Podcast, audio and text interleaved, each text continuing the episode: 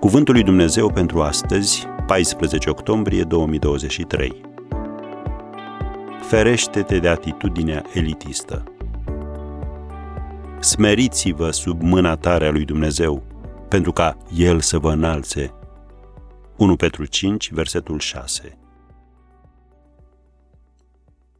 Ți s-a întâmplat vreodată să desconsideri pe cineva pentru că nu împărtășea aceleași idei ca tine sau nu deținea aceeași poziție de care te bucuri tu în viață?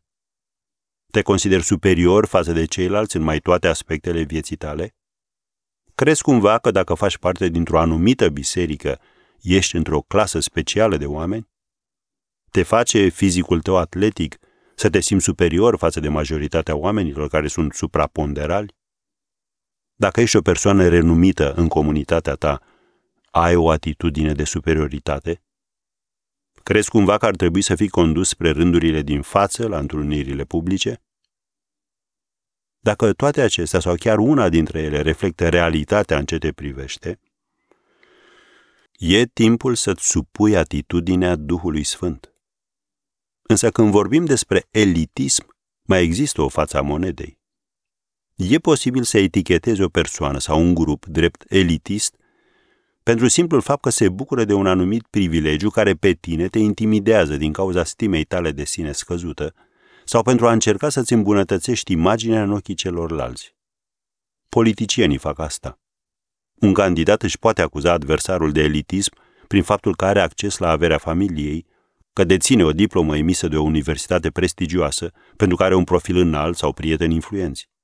Prin urmare, același acuză și el contra candidatul că e populist, că se adresează muncitorilor sau că este nesincer când susține că este un tip obișnuit și cu picioarele pe pământ.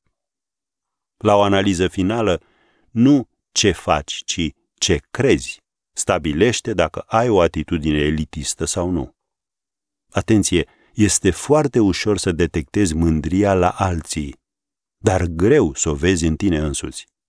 De aceea apostolul Petru scrie, citesc versetul 6 din prima sa epistolă, capitolul 5, Smeriți-vă dar sub mâna tare a lui Dumnezeu, pentru ca la vremea lui El să vă înalțe. Așa să ne ajute Dumnezeu.